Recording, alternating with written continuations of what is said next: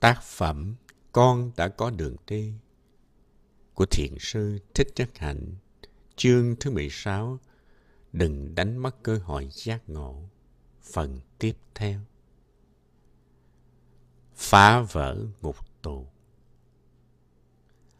Làng Mai có pháp môn thiền lại rất hiệu quả, trong đó có một bài thực tập về ba cái lại.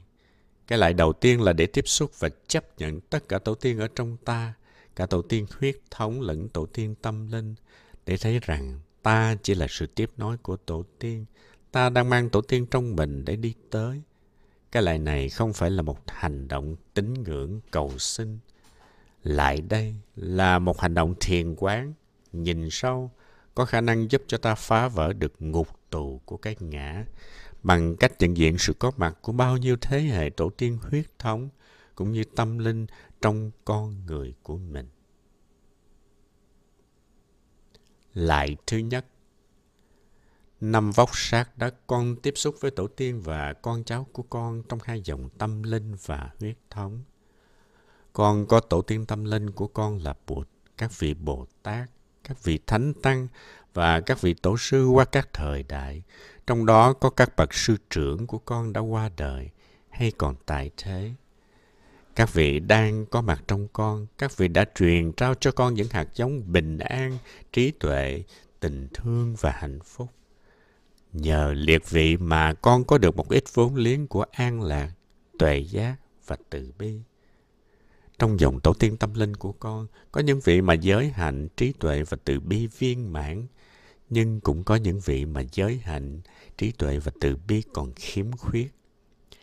Tuy nhiên, con cúi đầu nhận chịu tất cả là tổ tiên tâm linh của con, vì chính trong con cũng có những yếu đuối, những khiếm khuyết về giới hạnh, trí tuệ và từ bi. Và cũng vì con biết con còn có những yếu đuối và khiếm khuyết ấy, cho nên con mở lòng chấp nhận tất cả các con cháu của con. Trong đó có những người mà giới hạnh, trí tuệ và từ bi đáng cho con kính ngưỡng, nhưng cũng có những người còn đang chật vật khó khăn và trồi sụp không ngừng trên con đường tu đạo. Điều này cũng đúng về phương diện huyết thống. Con chấp nhận tất cả các vị tổ tiên huyết thống của con, cả về hai phía nội ngoại, với tất cả những đức độ, công hạnh và khiếm khuyết của các vị, cũng như con mở lòng chấp nhận tất cả các con cháu của con với những đức độ, tài năng và khiếm khuyết của từng người.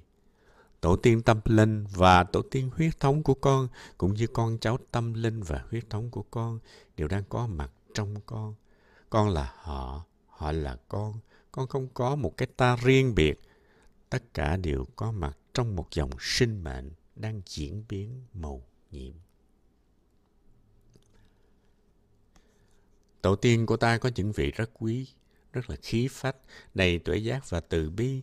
Chúng ta tự hào được làm con cháu của liệt vị. Trong chúng ta, mỗi người cũng đều mang trong mình đầy đủ những hạt giống đẹp đẽ ấy, hạt giống từ bi, hạt giống trí tuệ, hạt giống giác ngộ. Và chúng ta hoàn toàn có khả năng làm được như tổ tiên của mình. Bên cạnh những vị bi trí vẹn toàn ấy, ta cũng có những tổ tiên còn nhiều khiếm khuyết chưa chuyển hóa được và những yếu kém ấy đã từng gây ra nhiều khổ đau cho ta. Ta phải học cách chấp nhận tất cả, ôm lấy tất cả vào lòng.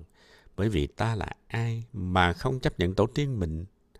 Chấp nhận được thì ta thấy khỏe liền. Với sự thực tập thiền quán, chúng ta có thể giải phóng cho tất cả tổ tiên ở trong ta.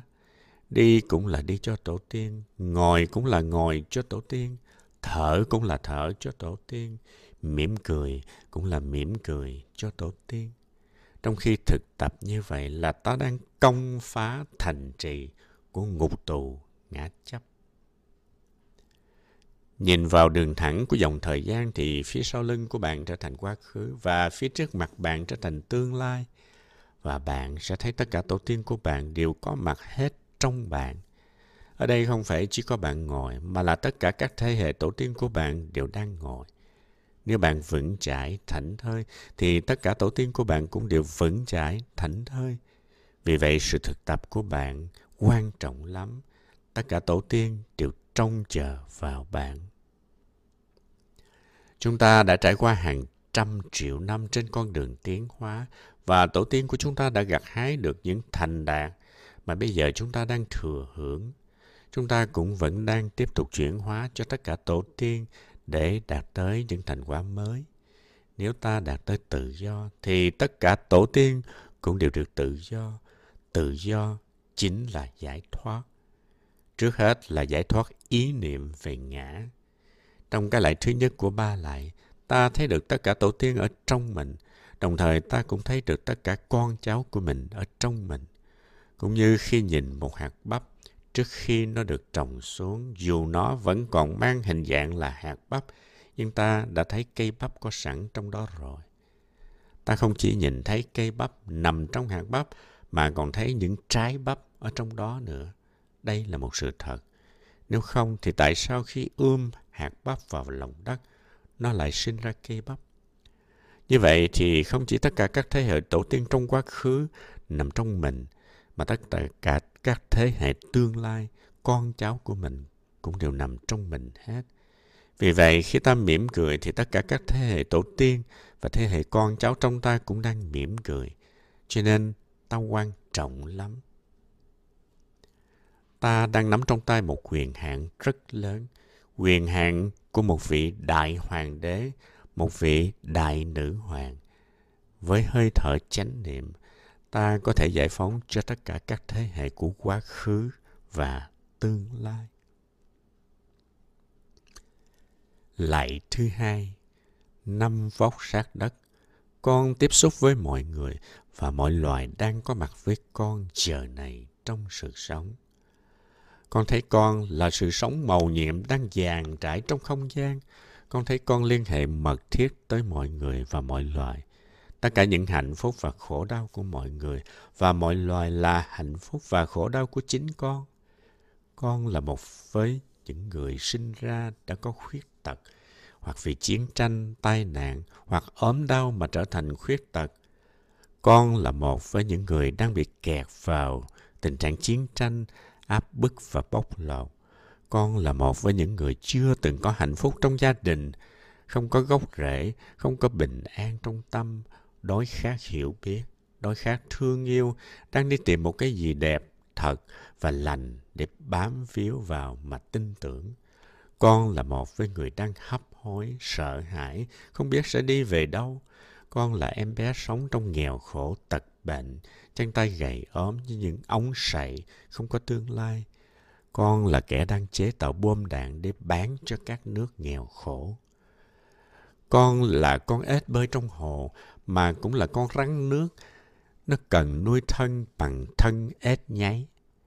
Con là con sâu con kiến mà cũng là con chim đang đi tìm kiếm con kiến con sâu. Con là cây rừng đang bị đốn ngã, là nước sông và không khí đang bị ô nhiễm, mà cũng là người đốn rừng làm ô nhiễm không khí và nước sông. Con thấy con trong tất cả mọi loài và tất cả mọi loài trong con. Con là một với những bậc đại nhân đã chứng được vô sinh, có thể nhìn những hiện tượng diệt sinh, hạnh phúc và khổ đau bằng con mắt trầm tĩnh.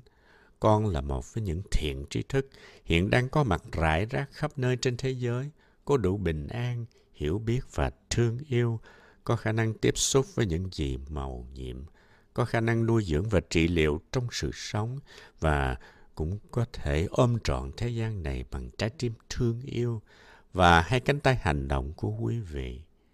Con là người có đủ an lạc và thảnh thơi, có thể hiến tặng sự không sợ hãi và niềm vui sống cho những sinh vật quanh mình. Con thấy con không hề đơn độc.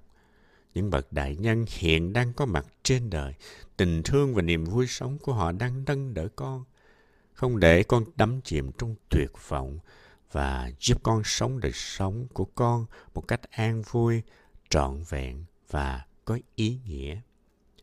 Con thấy con trong tất cả các vị và tất cả các vị trong con. Cái lại thứ hai của ba lại giúp cho ta buông bỏ ý niệm ta là một cái ngã riêng biệt. Vì nghĩ rằng mình có một cái ta riêng biệt cho nên mình tự giam hãm mình trong lớp vỏ cô đơn. Ta không thấy được rằng hạnh phúc hay là khổ đau của ta có liên quan chặt chẽ tới mọi người và mọi loài. Và hạnh phúc hay khổ đau của mọi người, mọi loài ta cũng có dự phần vào trong đó. Lạy thứ ba, năm vóc sát đất, con buông bỏ ý niệm về hình hài và thọ mạng.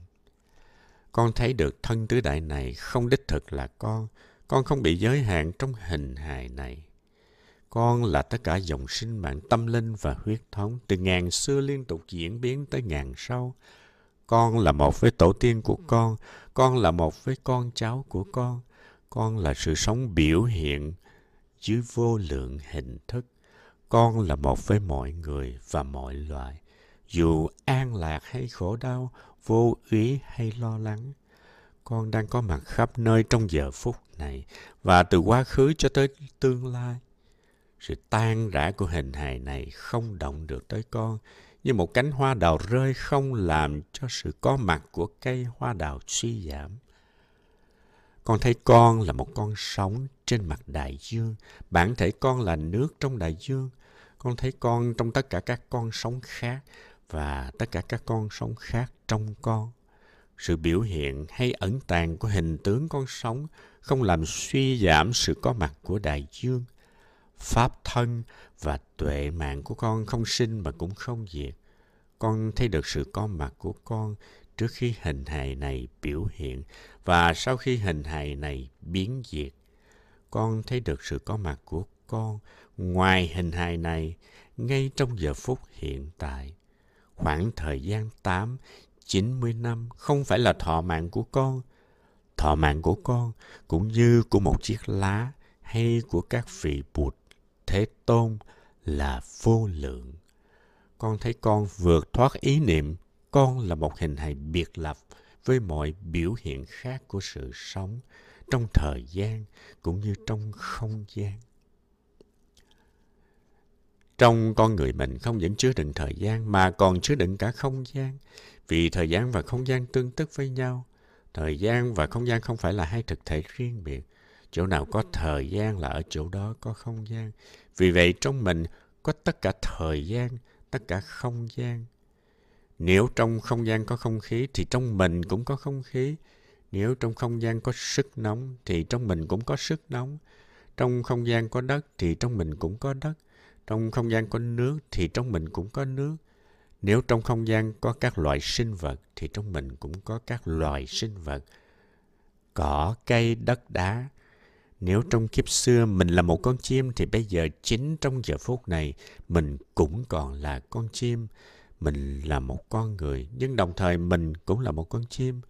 Mình cũng vẫn còn là một bông hoa hồng. Mình cũng vẫn còn là một ngôi sao. Đây không phải là thi ca đâu nha. Đây là một sự thật rất khoa học, vì chúng ta đều được làm từ những ngôi sao. Những ngôi sao khi tàn hoại nó trở thành những đám bụi trong vũ trụ.